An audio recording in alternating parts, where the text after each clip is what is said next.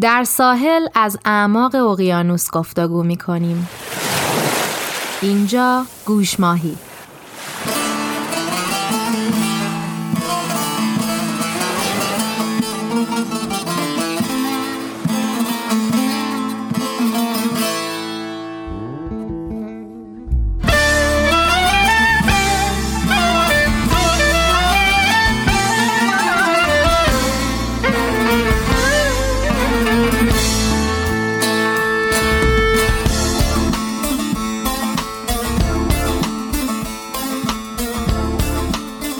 من مینا هستم به همراه دوست عزیزم آناهیتا با دغدغه سلامت روان و جامعه‌ای با فرصت‌های برابر گوشماهی رو ادامه میدیم. آذر ماه هزار و سیصد و نود و نه فصل اول قسمت چهارم دریا شود آن رود که پیوسته روان است.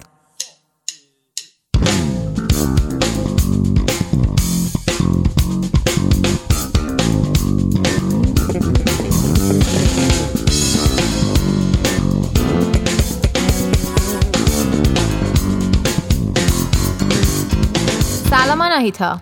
سلام مینا. سلام به همه. امروز میخوایم در مورد رابطه‌ای صحبت کنیم که خیلی به نظر بدیهی میاد و خیلی همون اصلا مورد تردید هم حتی قرارش نمیدیم. فکر میکنیم که خیلی میدونیم داریم باهاش چی کار میکنیم، ولی در حقیقت منشأ بسیاری از مشکلات و حالات ناخوبیه که توی خودمون احساس میکنیم و اون چیزی نیست به جز رابطمون با پول.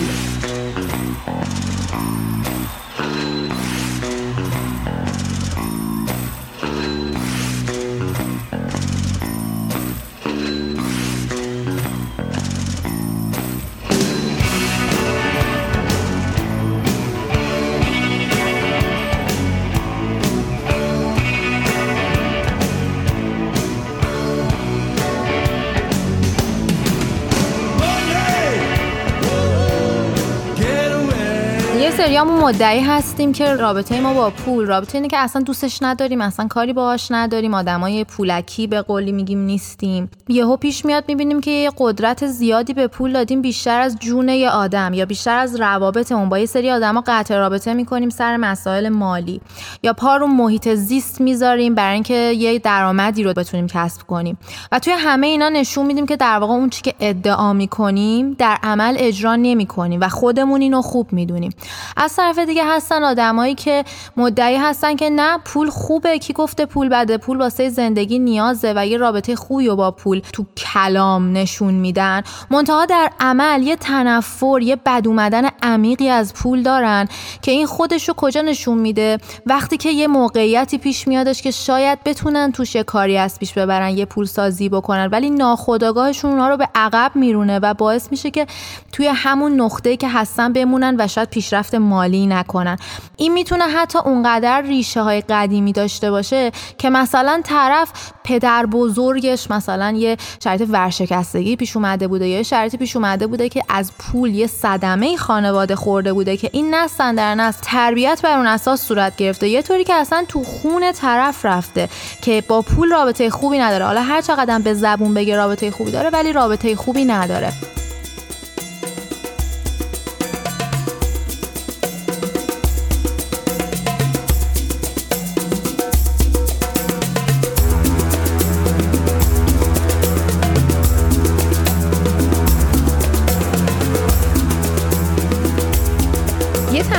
هلند اومده انجام شده. آدمایی که مورد بررسی قرار گرفتن آدمای هلندی بین هجده تا شصت و پنج سال بودن و طبق این تحقیق یک نفر از هر هفت نفر از موقعیت مالیشون خجالت می‌کشیدن و این فقط آدمایی که کم درآمد بودن نبود، طیف آدما از کم درآمد تا خیلی متمول بودن و چیزی که نشون داده شده بود این بود هر هفت نفر یک نفر از موقعیت مالیشون شرمنده هستن.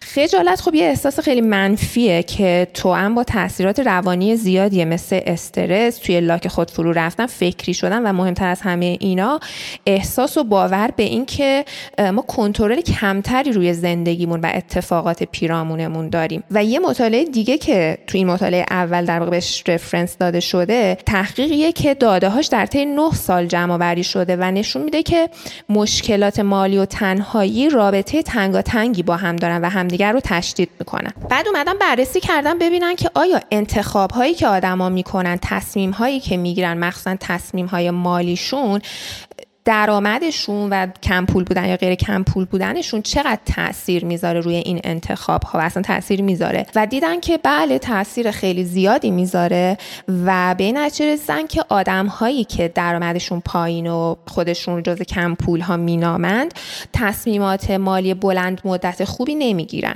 و دلیلش رو هم پیدا کردن که اصلا شرایط مالیشون بهشون اجازه نمیده که بخوان آینده بلند مدت رو ببینن و در نتیجه بیشتر تمرکز شون رو میزن روی آینده کوتاه مدت. یه مثالش میتونه این باشه که طرف وام میگیره که یکی از بدهیاشو بده، آینده کوتاه مدتش رو میبینه، ولی اصلا به این فکر نمیکنه که وامی که گرفته اگه نخواد باش سرمایه گذاری کنه و یه سودی بیاد روش، در واقع این وامه در بلند مدت یه جورایی متضررش کرده از نظر مالی. کمبود توجه رو درگیر میکنه. تو موقعی که دچار یه کمبودی هستی که نمیتونی بیای رو مسائل دیگه تمرکز کنی، وقتی نیازهای اولیه‌ت درگیر میشه دیگه جایی برای فکرای بزرگتر از اون، بالاتر از اون باقی نمیمونه. دیگه باید درگیر همون موضوع کمبودت بشی. دقیقاً. به این جمله ها گوش بده مینا. من شرمندم که نمیتونم هزینه بچه‌هام رو بدم. خجالت میکشم که از فود بانک برم غذا بگیرم. فکر میکنم که دارم اشتباه میکنم. مدام و غیر ضرورتاً هی عذرخواهی میکنم. صبر میکنم که برم خریدهای تاریخ انقضا گذشته انجام بدم. این جمله چی به ما میگه؟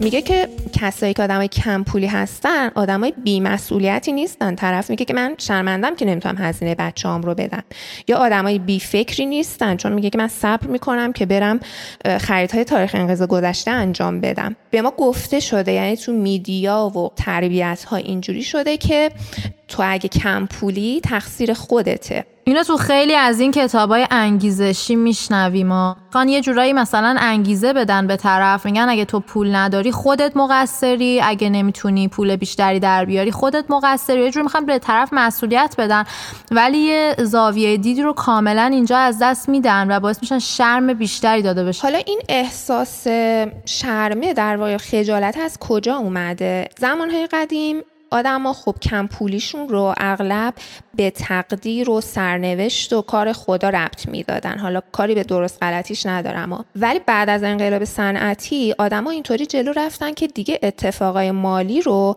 مسئولیت اتفاقای مالی رو برگردن خودشون میدیدن. بنابراین کم درآمدی و کم پولی رو ناشی از کمکاری خودشون میدونستن و خب در نتیجه خجالت پشت پشت سر این موضوع میومد بالا. این به تدریج به خورد آدما رفت که خب با همین شرایط یه عده دیگه‌ای هستن که زندگیشون از تو بهتره و اینکه زندگی تو خوب نیست، خودت میتونی کار کنی مثل بقیه، زندگیت رو خوب کنی، و من یه جای کار خودته که میلنگه. این در حالی بودش که کم پولی آدم‌هایی که به شدت تلاش می‌کردن از این سیستم ناکارآمد اقتصادی و اجتماعی میومد، ولی تصور آدم‌ها این بود که نمیتونن خودشون رو با ارزش‌های جامعه منطبق کنن، مشکل خودشونه که نمیتونن حداقل نیازهای خودشون و خانواده‌شون رو تأمین کنن.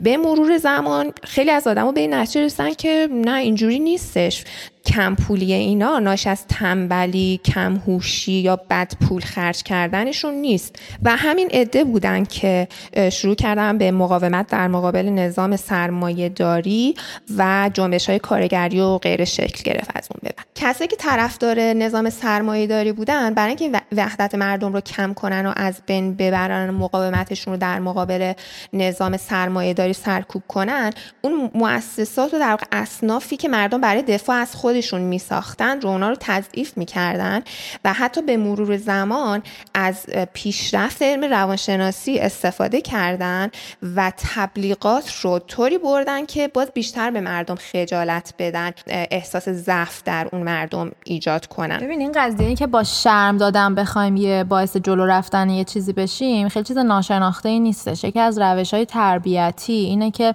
بچه رو بهش شرم میدن که متمدن بشه، اتیکت دار بشه. بهش میگن که اگه این کار نکنی زشته. خجالت آوره، بچه خوبی نیستی. خلاصه انقدر بهش حالت شرم و خجالت میدن از کار بعدی که میکنه. کارا اون کارهای بد نیستن الزاماً، تعریف نشده از سوء اجتماعی مثلا بعد به اون فرمی که برای اون جامعه اتیکت محسوب میشه انجام بشه. به بچه اون حسو میدن برای اینکه ترغیب بشه، تشویق بشه به این که بیاد اون اتیکت رو رعایت کنه. حالا جوامع هم ممکنه همین رفتار رو ادامه بدن و بخوان برای این که مثلا تو بری پول بیشتر دراری از شرم دادن استفاده کنن. در واقع من فکر می‌کنم یه استانداردهایی از سمت خانواده و از سمت جامعه به خوردمون میره و وقتی که میبینیم که به اون استانداردها نمیتونیم برسیم یه ارزیابی منفی از خودمون میکنیم و این مایه خجالتمون میشه. مثلا به فکر میکنیم که خب ما نیازهای خودمون، برای تامین نیازهای خودمون مشکل داریم، برای تامین نیازهای بچه‌هامون مشکل داریم، تو پرانتز پدر مادر بعدی ممکنه باشیم، یا اینکه مرسومات و سنت‌هایی که تو جامعه هست رو نمیتونیم طبق اونا عمل کنیم. احساس میکنیم که این ماییم که اون استانداردها رو رعایت نکردیم. مثالش میتونه این باشه که مهمونی‌های قبل و بعد از سفرهای زیارتی، یا وقتی که یه بچه دندون در میاره براش یه جشن مفصل میگیرن، بچه از شیر گرفته میشه، نمیدونم دستشوییش رو وقتی خودش میتونه بره، همه اینا یه جشن مفصل براش تدارک داده میشه و خیلی از آدما فکر میکنن که چون نمیتونن اون جشن ها رو انجام بدن و با اون سنت ها و در واقع رسم هایی که تو جامعه هست برن جلو، این باعث میشه که احساس خجالت بکنن از از خودشون و همین احساس کافی نبودن باعث میشه که برای حفظ آبروشون هم که شده از جامعه‌ای که دارن که اون محیط که بهشون احساس خجالت میده از اون محیط دوری کنن. خیلی از آدما هستن که از سطح، یعنی شغل دارن، موقعیت اجتماعی دارن، ولی از سطح مالی شغل و موقعیت اجتماعیشون و, و مخصوصاً کیفیت انجام دادن کارهاشون احساس خجالت میکنن. و اینکه زنها و مردها هم در معرض خجالت‌های مخصوص به خودشون هستن. اینکه یه مردی به هر نوعی وابسته مالی به دیگران باشه، مثلا خیلی ما شنیدیم دومات سرخونه، و یا اینکه درآمد مردها باید حتما تو نرم اجتماع بیشتر از زنها باشه. بعد برای اینکه این تأثیر این سنت‌ها و این تعریفی که از فقر و کم درآمدی و اینا انجام میشه رو، تأثیر اینا رو کم کنن، اومدن چیکار کردن؟ دانشمندان در واقع اقتصادی و اجتماعی اومدن گفتن که خب ما میایم یه تعریف هایی رو جابجا میکنیم، به فقر چند تا بود میدیم و شاخص هایی مثل پیشرفت فردی یک آدم رو در نظر میگیریم برای تعریف کردن فقر. دیگه معیار سنجش کمپولی فقط پول و اون قسمت مالیش نیست. این مثلا مهمه که از کجا شروع کردی به کجا رسیدی و اگر از یه جای پایین شروع کردی به یه جای متوسط رسیدی، تو لزوما از کسی که از یه جای بالا شروع کرد و یه خورده رفته بالاتر کم پولتر نیستی. ولی باز هم پارامترهایی مثل دسترسی یکسان به آموزش و امکانات آموزشی در نظر گرفته نشده. مثلا یکی بیسواده و باید خجالت بکشه، و یا بیسواده در نتیجه بیسوادیش نتونسته شغل پردرآمدی رو به دست بیاره، در نتیجه باید خجالت بکشه، در حالی که اصلا دست خودش نبوده این بیسوادیش. اون زمانی که باید سوادیات میگرفته امکانات نبوده. اگه کسی فقیر هستش یا هر چقدر که پول داره، اصلا این کلمه فقیر رو از روش برداریم، هر کسی تو هر نقطه‌ای که قرار گرفته خودشو مقایسه میکنه احتمالاً با بالاتر از خودش در این زمینه و این شرم فقر اسمش رو بذاریم یا هر چیزی رو تجربه میکنه. این خیلی مهمه که روی این موضوع تاکید بکنیم که اگر دارایی تو به اون اندازه نیست، اون اندازه حالا هر چیزی که تو ذهن توه، این دست تو نیستش. این تا حد خیلی خوبی اصلاً دست تو نیستش. و در مورد کسایی که واقعاً سطح درآمدی دارن که نیازهای اولیه‌شون رو نمیتونه فراهم بکنه، نپذیریم که فقر به خاطر چیزی بوده که خودشون برای خودشون به وجود آوردن و این چارچوب رو بشکنیم. و اینکه اصلا وضعیت سلامت روان آدم ها هم یکسان نیستش. یکی ممکنه یه جوری بار بیاد که بی‌اعتماد به نفس باشه و در نتیجه این ترس و بی‌اعتماد به نفسیش اوضاع مالیش خوب نشه در آینده. حتی این هم نباید خجالت بکشه.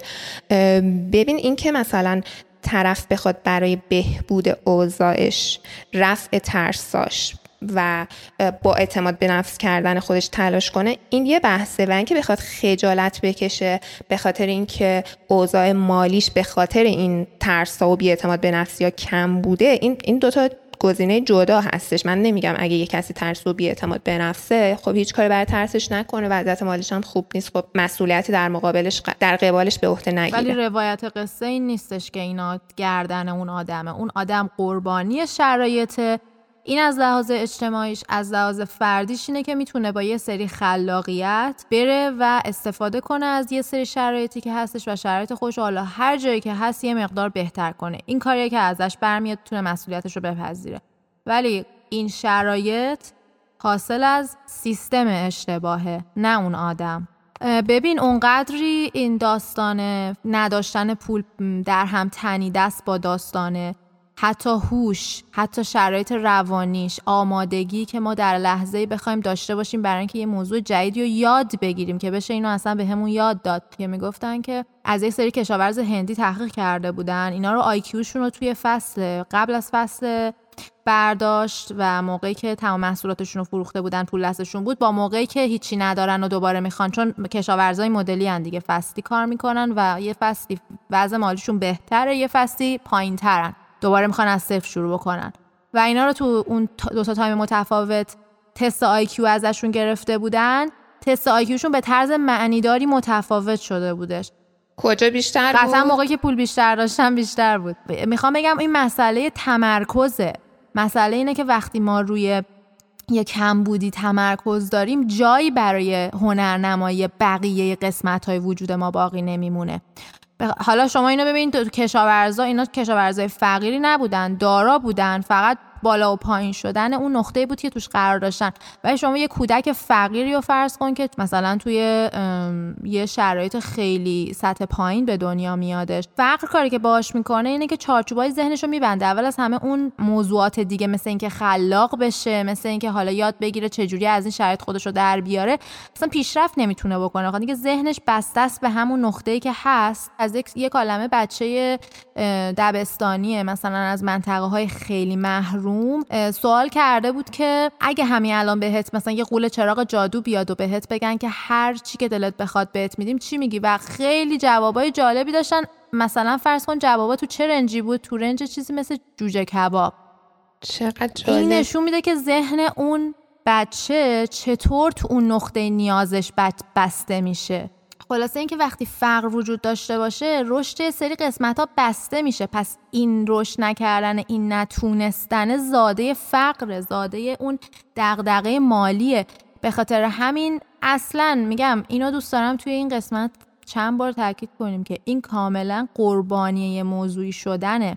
اینکه تو نقطه قرار داشته باشیم که در قیاس با اطرافیانمون احساس کمبودی از هر بابت مالی تو هر موضوعی بکنیم، این تقصیر ما نیستش. ما قربانی این شرایطیم، میتونیم براش کاری بکنیم، تا یه حدی هم از دستمون فقط برمیادش، بیشتر از اونم الزاما ممکنه نیاد، نمیتونیم بشیم خودمونو براش سرزنش کنیم. بعضیامون تو دلمون به صورت خیلی ظالمانه ای شاید به زبونم نیاریم، ولی اون ته ته دلمون اگه در بیارن که چی هستش، به طرز خیلی خیلی ظالمانه ای اینه که فقرا تقصیر خودشونه، که یه کسی که نداره تقصیر خودشه که نداره، من تونستم دارم.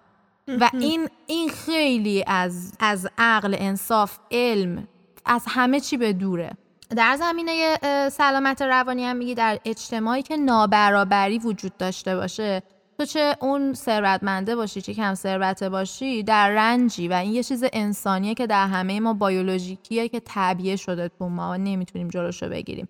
یه شرکت هواپیمایی بود اومده بود یه سری تست و آزمایش ران کرده بود در مورد اینکه بتونه خدمات هواپیماییشو بهتر بکنه، ولی یه نتیجه جالبی گرفتن که اصلا ربطی هم به چیزی که خواستن تحقیق کنن نداشت، ولی این بود که پروازهایی که فرست کلاس داره بروز خشم توشون چهار برابر بیشتره، یعنی مسافرها بیشتر دعواشون میشه، مسافرها با مهماندارا بیشتر دعواشون میشه، به هم دیگه بیشتر میپرن و از این حرفا، بیشتر شکایات بیشتره تو اون پروازا. هیچ انسانی توی شرایط نابرابر، توی جهان نابرابر نمیتونه بدون رنج، بدون احساس رنج در واقع زندگی بکنه. در واقع اختلاف اگه زیاد باشه، آره دیگه. تا یه حدی اختلافو همه انسانا میتونن بپذیرن. اصلا صحبتمون هم صحبتی نیستش که بخواد سمت و سوی مارکسیستی به خودش بگیره بگیره. بحث بحث اینه که وقتی این اختلاف حجمش خیلی گسترده باشه، وقتی اونقدری باشه که هر لحظه حسش میکنی، هر جا پا میذاری، میری سینما، میری تئاتر، میری تو خیابون، میری سر کار، میری اینور، توجه تو میگیره خیلی از موقع، اون قسمت وجودت هم تازه باز میکشی، موقع‌های باز توجه تو جلب میکنه. وقتی به اینجا رسیده باشه دیگه اون حجم خیلی زیاده. وقتی کسایی داریم که تو دنیا عده زیادی رو داریم، تو تو کشور خودمون که از گرسنگی میمیرن، نیازهای اولیه‌اش رو ندارن، بعد مثلا از اون طرف شرایطی داریم که مثلا طرف دیگه حالا خودمون میدونیم دیگه، گفتن اصلا بستنی که پودر طلا روشه. آره. این شرایطی که که هست و میدونیم که امکان رو داریم با این چیزایی هم که میگیم، امکان رشد واسه اون پایین دستی‌ها نیست، چون پایین دستی‌ها تو اون نقطه‌ای هستن که حتی از اون چارچوب فکری فقر خودشون، توی حباب خودشون نمیتونن حتی خارج بشن. هیچ راهی ما براشون نذاشتیم و این فکر نمی‌کنم حال باز دوباره یه چیزیه که تو ذهن آدم هوشیار زنگ میزنه. حالا این چیزایی که من الان گفتم خیلی بیشتر شبیه این بود که میخواستم ذهن رو گرم کنم، به خاطر اینکه خیلی چیزای واضحی بود، همه همون میدونیم باهاش برخورد، انقدر باهاش برخورد کردیم که اصلا دیگه ایگنورش میکنیم، بیخیالش میشیم، از بغلش رد میشیم، چون یه چیزایی که رنج خیلی زیاد برامون میاره و احساس هم میکنیم کاری براش نمیتونیم بکنیم، بنابراین ر... میزنیمش کنار. یه جاهایی هم میاد یقمونو میگیره ها، مثلا این بچه‌هایی که میان میزنن به شیشه به زور، مثلا میخوان یه چی... گل بهت بفروشن یا هر چیزی، اون قسمت انسانی چنان بیدار میشه، حالا اگه خودت درگیر هزار تا مسئله نباشی، اصلا شیشه‌ام پایین ندی، قسمت انسانی شروع میکنه درگیر شدن، ولی بازم چیکار میکنی؟ سری خودت حواستو پرت میکنی، به خاطر اینکه خیلی دردناکه به این موضوع فکر بکنی که این بچه شب میخواد کجا بخوابه، زندگیش چجوری میگذره، و خیلی دردناکه که به اون به این فکر کنی که مثل اون خیلی زیادن توی شهر، توی دنیا، بچه ها، آدم های گرسنه، آدم هایی که آب آشامیدنی درست حسابی ندارن. خلاصه اتفاق خیلی بدی که تو دنیا داره میفته و خیلی سرش به پول برمیگرده، هممون میدونیم چیان، ولی ما باید تکلیفمون رو یه جایی تو این دنیای این مدلی که هستش با پول مشخص بکنیم، وگرنه حال خوب و تجربه نخواهیم کرد. من اینجا میخوام از قسمتی از کتاب لین تویست که دیگتشم بگم ال وای ان ان ای تی دبلیو آی اس تی، این خانوم خانم فوق‌العاده‌ایه، من خودم خیلی ازش چیز یاد گرفتم. توی کتاب The Soul of Money یا روح پول میاد در واقع یک رویکرد به پول رو بررسی میکنه و یه جورایی یاد میده که من خیلی لذت بردم از بیانی که ایشون داشتش، که زندگی متعهدانه رو نسبت به پول داشته باشیم. اما از همه میاد در مورد این صحبت میکنه که پول یه چیز تخ... یه تخیل ساختگیه، یه تخیل جمعیه که خودمون درست کردیم و هدفمون هم از درست کردنش این بود که هیچی، خیلی مشخص بودش.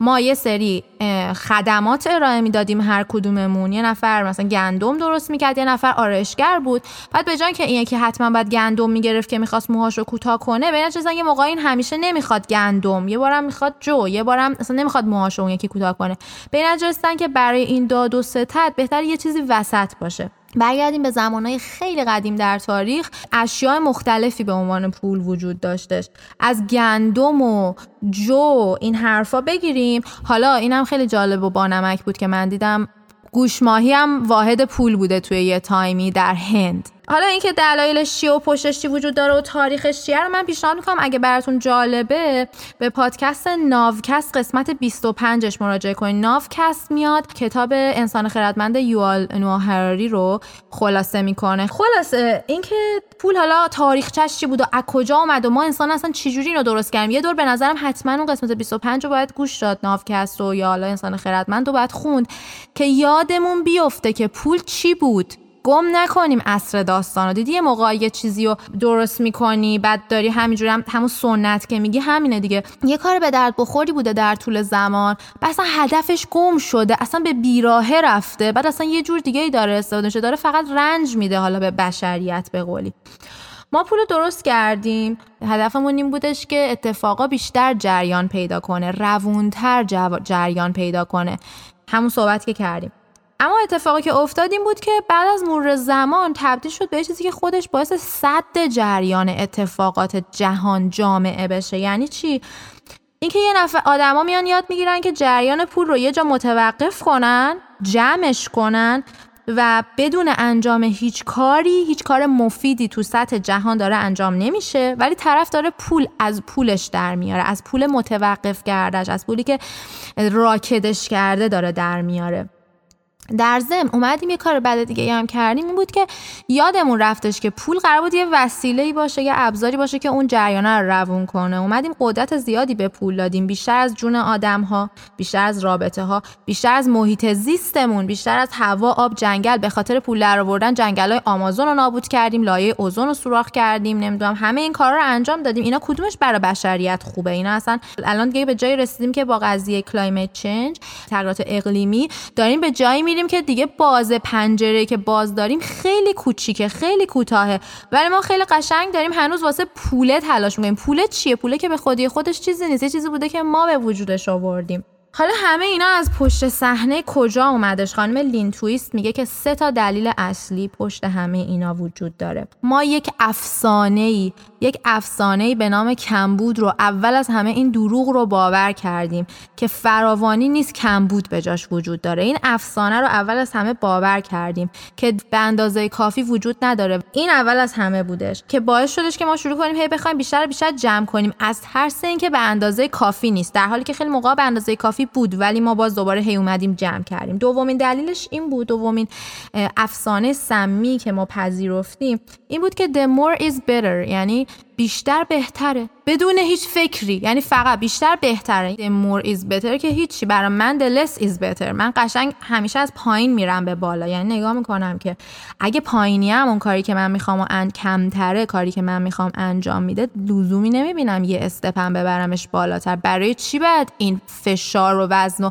رو کول خودم اضافی کنم؟ اینا همین تک تک اینا مهمه. ما شروع میکنیم یه فرهنگی رو درست میکنیم که بیشتر بهتره. خب اینم که ته نداره. انسانم که یه ظرفیت مشخص روانی داره، هزاران ابعاد دیگه هم به جز داستان پول داره. بعد که پوچ میشیم، بعد که حالمون بد میشه، بعد که مریض میشیم، نمیتونیم رابطه درست با آدم کنیم، میگیم چرا؟ خب اصلا از بیس وقت غلط میچینیم میایم جلو، چه انتظاری داریم؟ و سومین سومین منیک ترپ یا اون تله شیدایی هم که برای خودمون درست میکنیم، شیداوار، یه تله برای خودمون درست کنیم، یعنی چیزی که اصلا اون بیرون وجود نداره، یه دروغیه که ما به خودمون گفتیم. اون همینه که that's just the way it is، یعنی که همینه که هست، همیشه همین بوده، همیشه هم همین خواهد بود. نه عزیزم، همیشه همین نبوده، میتونم همین نباشه. این پول و ما برگردیم تو تاریخ، این پول یه چیزی بوده که ما خودمون ایجادش کردیم، هدف مشخصی براش داشتیم. پول سازوکار اعتماد متقابله.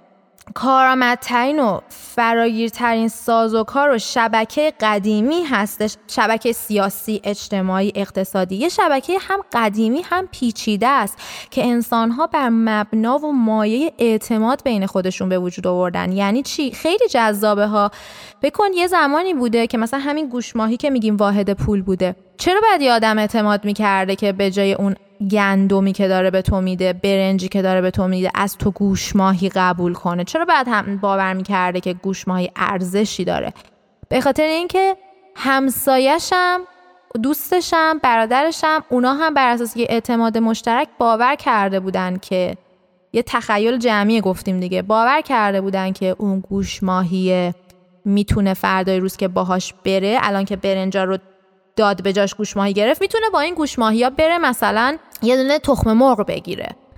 میدونی؟ پس اینو میدونست که این حقیقت رو اعتماد کرده بود، باور کرده بود. ببین چه اعتماد جمعی. بعدن تبدیل شد این فقط تو حالا کشورا بود، تو حالا اون قلمروی بود که خودشون با خودشون بودن.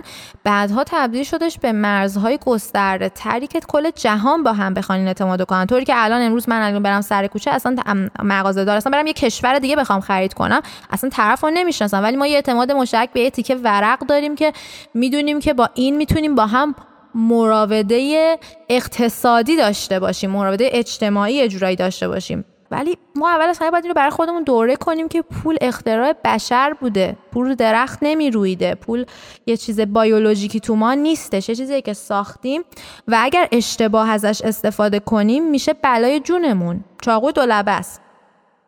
حالا در این دنیایی که این شکلی شده و رسیدیم به اینجا با این مایندست هایی که برای خودمون ایجاد کردیم که یکی این که ما کافی نیستیم، منابع به اندازه کافی نیست، بیشتر بهتره و همینه که هست. با این سه تا باور داریم میریم جلو. یه سیستمی رو درست کردیم با پول که به جای اینکه سیستم ما خدمت کنه، ما داریم به سیستم خدمت میکنیم. یعنی چی؟ به جای اینکه یه سیستمی درست کنیم که وین وین باشه، برنده برنده باشه، من این کارو انجام میدم، تو اون کارو انجام میدیم، ما با هم مبادلهش میکنیم، هر دومون برنده ایم، هر دو حس خوب داریم. یه دنیایی ساختیم که وین لوز شده. یعنی من نوعی وقتی دارم یه کاری رو انجام میدم، حسم اینه که من اگه دارم میبرم به قیمت اینه که یکی دیگه داره میبازه. مثل دلالی. دلالی کسی که داره از راه دلالی پول در میاره، چرا انتظار داره که به پوچی مغزی نرسه در از یه مدتی؟ خب آخه کاری داره تو این دنیا از پیش نمیبره که. ما که دیگه اینو اینقدر متوجه است، بیولوژی ما، وجود ما متوجه این هستش که اگه هدف خاصی رو جلو نبریم، احساس بی هدفی، احساس بی وجودی به ما دست میده. چون انسان که فقط انسان ابعاد مختلف داره، پولم یکیش. و پول قرار بوده چی باشه؟ پول قرار بوده اون چیزی باشه که نشون بده در واقع میزان کار و فعالیت مفیدی که من تو جامعه میکنم باشه. ولی الان مستاق اون نیستش، یعنی خراب شده یه ذره. حالا یه چیزی که الان به ذهنم رسید، دلال ها هم یه موقع هستش که به دلالی، به دلالیت در واقع احتیاجه و یکی میاد دلالی میکنه. یه موقع هستش که نه، به دلالیت اصلا احتیاجی نیست و طرف صرفاً به خاطر اینکه پول بیشتری در بیاره میاد دلالی میکنه. مثلا اینجوری بهت بگم، یه عده‌ای هستن که توی جنوب ایران فرض کن یه محصولی مثل خرما مثلا تولید میکنن، بعد برای اینکه به دست ما برسه باید یه دلالی این وسط بیاد و این کار رو انجام بده و احتمالاً اون دیگه به اون پوچی نمیرسه. ولی وقتی مثلا رسید به تهران، حالا اینکه یه عده‌ای بیان این رو ذخیره‌اش کنن و بعد یه دلالی دیگه اونجا انجام بدن، این نوع دلالی به نظرم، این شخصی که از جنوب تحویل میگیره میده به تهران، این شخص که دلال محسوب نمیشه. این داره حمل و نقل میکنه، داره انتقال میده. دلال اون کسی که همونجا تو جنوب خرماه رو نمیره بفرسته به تهران، سه تا دست میچرخه تا برسه به اون کسی که میخواد انتقال بده به تهران، بعد چند تا دست دیگه میچرخه تو تهران تا جا به جا بشه. مثلا حالا کاری به اونش ندارم، من حقیقتا از اون جزئیات اقتصادیش سر در نمیارم، هر کسی خودش میدونه داره دلالی میکنه یا نمیکنه. ولی اگه من تو قلب خودم باور داشته باشم کاری که دارم میکنم اون بیرون ارزشی به زندگی زندگی یه انسان دیگه رو بهتر نمیکنه، من حال خوبی تجربه نخواهم کرد. در طولانی مدت حال خوبی رو تجربه نخواهم کرد.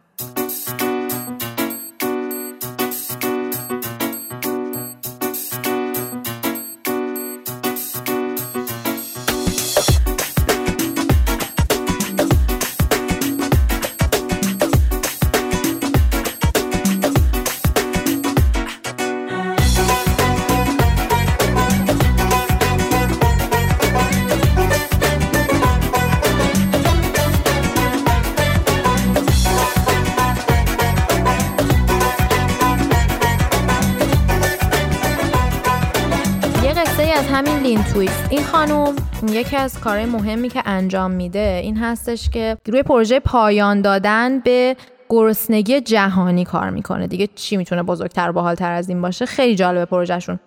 این پروژه اول از یه پروژه خیلی کوچیک که میرفتن فاندریز میکردن، میرفتن پول میرفتن به شرکتایی که سرمایه های زیاد دارن نزدیک میشدن و ازشون درخواست میکردن که کمک کنن برای اینکه به مثلا آفریقا کمک بشه یا به جاهای دیگه که آدمای گرسنه وجود دارن کمک بشه و فاندریز میکردن و این مدلی مثلا این پروژه شروع شد. ولی الان صد تا دویست تا شرکت در سطح دنیا داره این پروژه که کارآفرینی میکنن برای آدمای گرسنه و یه طوری در واقع اینا رو مشغول میکنن تو چرخه اقتصاد که در واقع اون گرسنگیشون هم رفع بشه.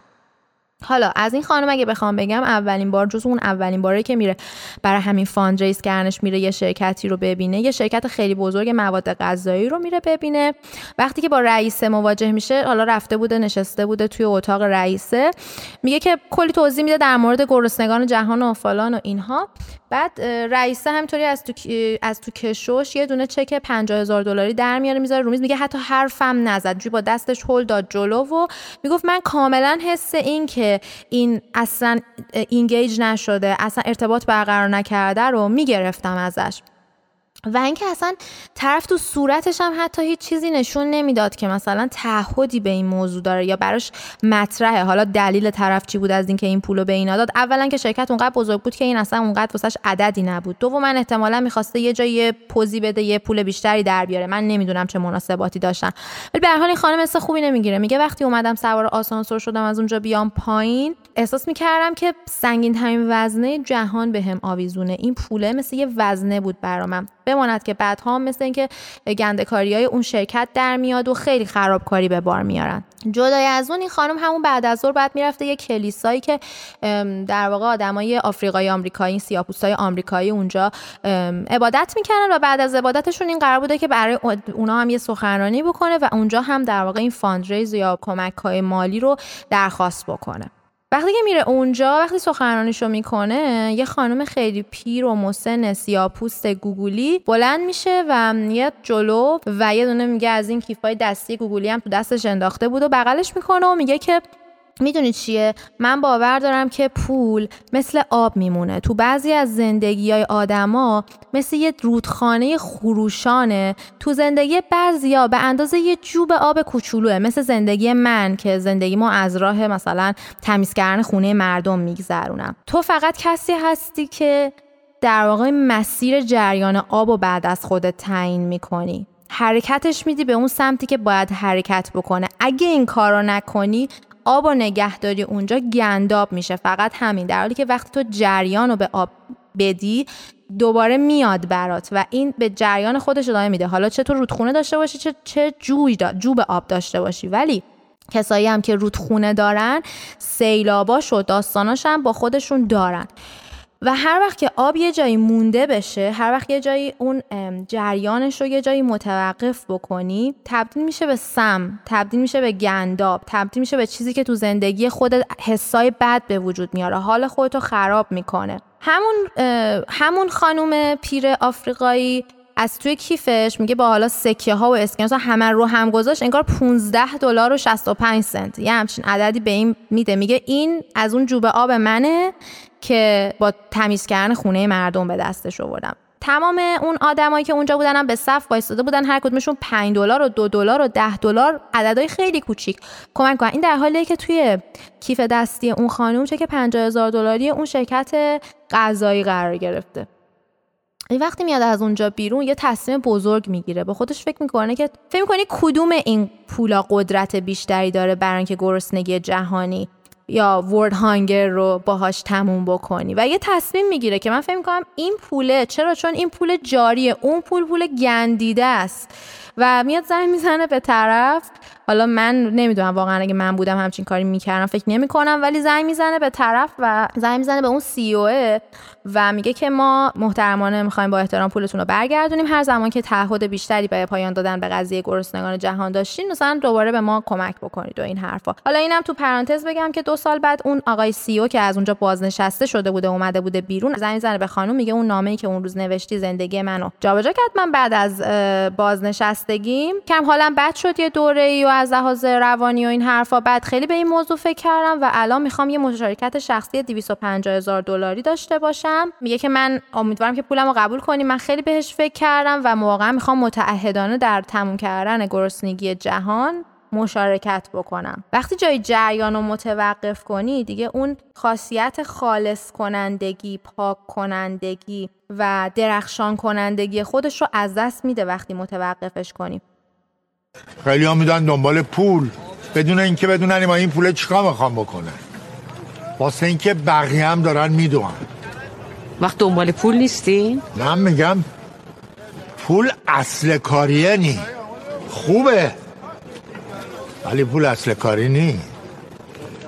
من من کار میکنم برای اینکه بگم زنده‌ام.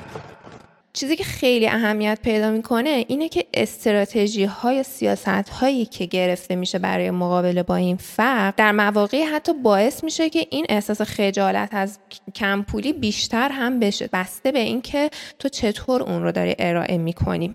مثلا اگه تو میخوای به دانش آموزای یه کلاس که وضعیت مالی خوبی ندارن یه پکیج آموزشی مثلا بدی، میتونی بهشون بدی بدون که کسی متوجه بشه، میتونی سر صف اعلام کنی که به این عده داره کمک مالی میشه و اسمشون رو صدا کنی و در واقع اون حس خجالت، اینکه اوضاع مالیشون مناسب نیست رو بیشتر مهرس کنی. یا اینکه مثلا اگه بخوای از هلیکوپتر سیب زمینی بندازی برای مردم، یا اینکه قیمت سیب زمینی رو اونقدر بیاری پایین که آدمو برن خودشون خرید کنن.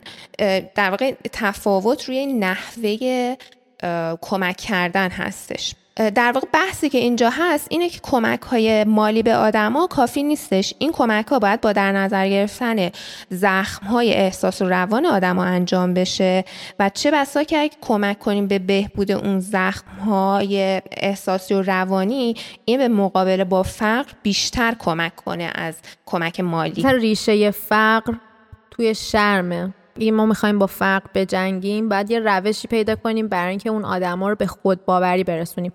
فقر ساخته شرایطیه که آدما رو چنان فرو برده تو بی‌اعتماد به نفسی و شرم که اصلا باورشون نمیشه میتونن بیشتر از اون باشن. حالا توی هر نقطه‌ای که قرار گرفتیم، من از خودم میگم، من خودم تا حدی قربانی این موضوع هستم. یعنی خیلی از مواقع هستش که متوجه میشم که به چه طرز عمیقی من از داستان پول متنفرم، ولی با خوندن داستان آدم‌هایی مثل لین تویست، با خوندن داستان افرادی مثل محمد یونس که الان میخوام قصه‌ش رو بگم، خیلی دیدگاه من بازتر میشه به این موضوع. محمد یونس برنده جایزه صلح نوبل سال دو هزار و شش اهل بنگلادشه.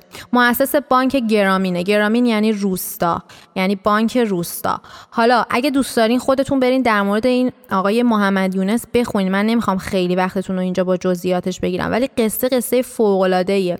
محمد یونس کسیه که میاد یه بانکی درست میکنه که بهش میگن، این کارو بهش میگن سوشال بیزنس. آقای محمد یونس میاد یه بانکی رو درست میکنه. این بانک هد... کاری که انجام میداده این بوده که به افراد گدا وام میداده. بانک ها میان میگن ضمانت باید داشته باشی. این آقا اومده بود گفته بود که خب اگه قرار بود اون کسایی که ضمانت دارن که اونا یعنی که یه پولی دارن، ما میخوایم روی کسایی کار بکنیم که پولی نداره که حالا بخواد بعدن ضمانتی داشته باشه. یا خیلی کارهای جالب دیگه‌ای که انجام دادن. به هر حال در نهایت اینطوری بودش که حتی وقتی اینا میگفتن که ما بدون ضامن، بدون فلان، بدون همه چی هم وام میدیم، باز گداها نمی اومدن این وامو بگیرن. گفتن ما نمیتونیم برگردیم. آخه من با این پول چیکار کنم؟ این پول پول چند روز غذایی، مثلا یه ماه پول غذایی منو بده یا هر چیزی. بعدش چیکار؟ من که تا این پولو برگردونم، چون وام بود دیگه. اینا میخواستن که در واقع یه جرقه‌ای بزنن که اون افراد گدا به, جا... به جای گدایی در واقع شروع کنن یه کاریو دست و پا بکنن. ولی اونا ها... اونا اعتماد به نفس اینا نشن، باور اینا نشن که هیچ کاری میتونن انجام بدن. مسئلهشون حتی پوله نبود. ولی این آقای محمد یونس کاری که اومد کرد این بود، اینا رو متقاعد کرد که میتونید. یه قسمتی اصلا داشتش که برای متقاعد کردن افراد گدا، یه گداها کسایی که کارشون تمومه، یعنی از فقرم گذشتن، به جایی رسیدن که اون شأن انسانی هم اصلا ترکیده، اومدن دست دراز میکنن جلوی بقیه آدما، بگی میکنن، التماس میکنن برای اینکه مثلا بخوام پول غذای روزمرهشون رو در بیارن. خب این افراد رو برای اینکه قانعشون بکنی که دوباره اعتماد به نفسشون رو به دست بیارن، رو پاشون وایسن، این کار سوشال بیزینسی بود که این آقای محمد یونس انجام داد با تأسیس بانک گرامین و کارهایی که کنارش کردش. جمله‌ای که ایشون داره من خیلی دوست دارم. میگه یه روزی داشتم با خودم فکر می‌کردم که شاید یه مفهومی هست که دنیای کسب و کار کم داره. همه مفاهیم ساختن کسب و کار که میشناسیم فقط یه نوع کسب و کار رو بهمون یاد میده و اونم کسب و کار برای تولید پوله. ولی این درک غلطی از واقعیت انسانه. انسان خیلی پیچیده‌تر از اینه که فقط با پول خلاصش کنیم. ابعاد مختلفی داره تا اینکه بخواد تک بعدی بره سراغ پول. و این آدم میاد عده خیلی زیادی، الان عددش یادم نیستش، ولی عدد مثلا چند صد هزار نفر گدا رو در واقع شروع مشغول به کار میکنه. اول از اینجا شروع میکنن که اینا مثلا میرفتن گدایی میکردن، در خونه ها رو میزدن پول بگیرن. بهشون میگه که بیا تو با این وامه مثلا چند تا تیکه وسیله هم بگی تو دستت باشه، کوچولو تو دستت باشه، میری در خونه ها میزنی، اگه به گداییت انجام نشد، یعنی اگه گفتن نه نمیدیم، اونو ارائه کن. همین همین مثلا یک دقیقه هم تو وقت نمیگیره و مثلا شاید هم یه شانسی داشته باشی که بتونی مثلا اونجوری بگیری. اینطوری قانعشون کردن. بعد که طرف فروش میکرد مثلا میدید که مثلا میدید که اه میتونم. خلاصه مسیر خیلی طولانی رو رفتن برای اینکه اینا رو به اینجا برسونن که این حباب فقر رو رو سر این آدما شکستن. از اونجایی که اول از همه یه موقعیتی رو در اختیارشون قبله، نمیشه فقط با حرف زدن هم این کار رو انجام دادش. طرف بانکم بانک بانکی که تأسیس کرده بودش برخلاف بقیه بانک‌های دیگه هدفش پول در آوردن برای بانک نیست، هدفش اینه که هر چی بهش میگن سوشال بیزینس، بر همینه هر چی پول در میاره تو خود داستان سرمایه‌گذاری میشه و با هدفی انسانی. حالا ممکنه آدما بگن که اه خب پس این خود آقای محمد یونس از کجا پول میخو... در میاره، روزگار میگذرونه، زندگی میگذرونه. آقای محمد یونس هم مثل بقیه کارمندای بانک درآمدش رو برمیداره، یعنی منتها درآمدای هنگفت نه، به اندازه یک حقوق ساده حالا یک کارمند یا یک مدیر یا هر چیزی اونجا برمیداره و بقیه اون درآمد اون بانک، پولی که اون بانک میسازه میره واسه کمک کردن به آدمای فقیر بیشتری. و این آدم برنده جایزه صلح نوبل دیگه. احساس میکنم بعد از مدت‌ها یه چیز خیلی امیدوار کننده شنید. منم همینطور منم همینطور میگم من خودم رابطه خیلی خوبی با پول ندارم. حالا دیگه تو خودت میدونی ما خیلی موقع این بحثا رو داریم. من در کنه وجودم یه جایی که میرسه باید حقمو بگیرم، خیلی زود پا پس میکشم و خودم فکر میکنم که از اون تن... رابطه ناخوب عمیقیه که با پول توی قلب من هستش. نمیدونم چرا ولی هست. حالا یه موقع این رابطه ناخوبه، یه موقع اینه که به خاطر خجالتی که میکشی نمیتونی بری، یعنی اون خجالت اینقدر تو نفوذ کرده. آره دیگه، رابطه ناخوب یه پایش قطعا شرم و خجالته. رابطه خوب به نظر من یعنی که اون سیستم در خدمت تو باشه. وقتی تو تسخیر میشی توسط یه چیزی، حالا پول فکرش، این تسخیر حتما این نیستش که تو اسکروچ بشی، عاشق پول بشی، پولشو به هیچ کی ندی، نمیدونم آدمای دیگه برات مهم نباشن. یه موقع‌هایی هم تسخیر شدن توسط پول برعکسشه، تنفریه که از پول داری، اونجوری اومده تسخیرت کرده. بنابراین جفتش تسخیره. مهم اینه که ما نرمال و کنترل شده رابطه مفیدی، رابطه سازنده‌ای با اون چیز داشته باشیم. که همون که دیدی محمد یونس چجوری از پول اومد یه جهان بهتری رو ساخت، یا لین تویست از پول یه جهان بهتری رو ساخت، یه جهانی که گرسنگان کمتری داره، جنگل‌های آمازون توش کمتر از بین میرن. لین تویست کارهای خیلی زیادی رو تو جنگل آمازون کرده، اومده با ایندیجنس پیپلای اون ناحیه، با بومیای اونجا دست در دست داده، دارن یه کار خیلی مهمی رو در زمینه کلایمت چنج و تغییرات اقلیمی انجام میدن. دارن از خیلی از اشتباهات انسانی که فقط به خاطر پول انجام شده و دیگه تا حدی پیش رفتیم تو این اشتباهاتمون به صورت جهانی که زندگی خودمون رو تو پنجاه سال آینده به خطر انداختیم. یعنی دیگه الان بیشتر کارشناسا میگن که یه پنجره، یه ویندو کوچولویی بازه که اگه اونو ازش است، شاید هم اصلا پنجره هم دیگه بسته شده باشه، کسی نمیدونه، یا دا... یا گذشته تا الان، یا خیلی چند سال اندک داریم برای اینکه باز پسش بگیریم، برای اینکه واقعا زندگیمون رو زمین رو دوباره باز پس بگیریم از این قضیه تغییرات اقلیمی و کلایمت چنج. و این آدما اومدن برای اینا یه چیزی انجام دادن. من واقعا خیلی برام جالبه اینا ته عمر وقتی از وقتی میخوان سرشون رو بذارن و برن از این دنیا، برن به اون ادامه مسیرشون، حال اینا رو من خریدارم.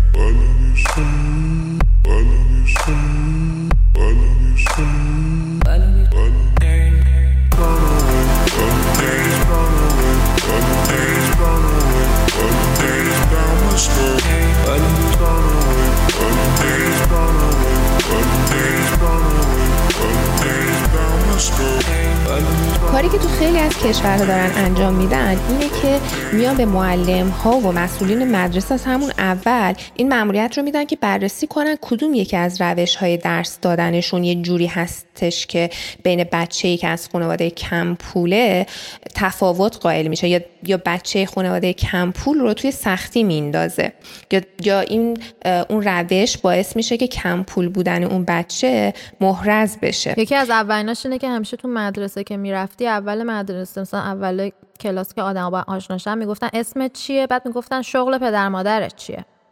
خیلی خجالت زده میشدن و این خب با موضوع سطح مالی ارتباط داشت دیگه. دقیقاً. و اینکه حالا چیزی که مثالی که به ذهن خودم رسید، کاردستیایی که به بچه‌ها میدن و برای اون انجام اون کاردستی‌ها به خرید آخ آخ از بیرون احتیاج هست، خب این خیلی تفاوت ایجاد میکنه، چون اصلا ممکنه که یه موقع سری ابزار یکسان مثلا بدن، بگن اون کاردستی درست کن که خلاقیت بچه خودشون نشون بده. بیشتر اینطوری بود. من یادمه که پول پول پدر مادر خودشون نشون میداد. مثلا یه عده بودن که واقعا نمیتونستن، یعنی بدون کاردستی میومدن و یه خجالت خیلی زیادی رو تحمل میکردن. همین که آگاه باشیم به این چیزا، مثلا اگر من یک معلمم آگاه باشم، شاید دیگه نیام اون وسط جزء روتین بدونم که شغل پدر بپرسم یا کاردستی هایی بدم که هزینه زیادی میبره. آره، زخمو که حالا میدونیم میخوره اون بچه تو جا، هممون میخوریم هممون میخوریم هر کسی یه دونه، همیشه یه هر کسی ازش بالاتر وجود داره که بخواد باش مواجه بشه. هممون زخم رو میخوریم، ولی حالا مثلا اون معلمه تلاش میکنه که کمتر زخم بزنه یا نمک رو زخم نپاشه لاغ. خلاصه این که میدونم همونطوری که برای من و آناهیتا یه سوالیه که تو زندگیمون مطرحه که چجوری میتونیم رابطه مسالمت‌آمیزتری با پول داشته باشیم و بتونیم از پولمون تو مسیر بهتری استفاده بکنیم، ممکنه سوال خیلی از آدمای دیگه هم باشه. در نهایت این که به جای اینکه توی این سیستم کانسیومر رو مصرف کننده صرف باشیم، تبدیل بشیم به اینکه یک سیتیزن باشیم. و مصرف کننده هم منظورم نیست که پول در نمیاریم، ما نه، اتفاقا کسی که پول خیلی زیادی هم در میاره ولی حکمش حکم مصرف کننده است تو این سیستم. یعنی اون پولی که در میاره باید سریع با یه پیام بازرگانی گول بخوره که بره توی کجا خرجش کنه، توی چیزی که اصلا نیاز بهش نداره و همین جوری واسه خودش بره جلو دیگه. امروز نیازش حالا لپتاپ بهتر باشه، فردا نیازش مثلا چه میدونم چرخ گوشت بهتر باشه، همینطوری براش نیاز میسازه سیستم و این نیاز هیچ وقت تمومی نداره و اون حس پوچی که به دنبالش میاد، بی‌معنایی تو زندگی که به دنبالش میاد، تنها چاره‌ای که داریم اینه که از این مصرف کننده صرف شیفت بکنیم، حرکت بکنیم به سمت یک شهروند، یک شهروند متعهد که خودمون از خودمون حس بهتری توی این دنیا داشته باشیم. مرسی که به ما گوش کردین. اگه از این قسمت لذت بردین و دوست دارین که از ما حمایت کنین، بهترین کاری که میتونین بکنین اینه که ما رو با دوستاتون به اشتراک بذارین. گوش ماهی رو میتونین روی تمام پادگیرها از جمله اسپاتیفای، گوگل پادکست، اپل پادکست و کست باکس دنبال. امیدوارم که از این قسمت لذت برده باشین و تا دفعه بعد، خداحافظ. I see trees of green, red roses too. I see them bloom for me and you. And I think to myself, what a wonderful world.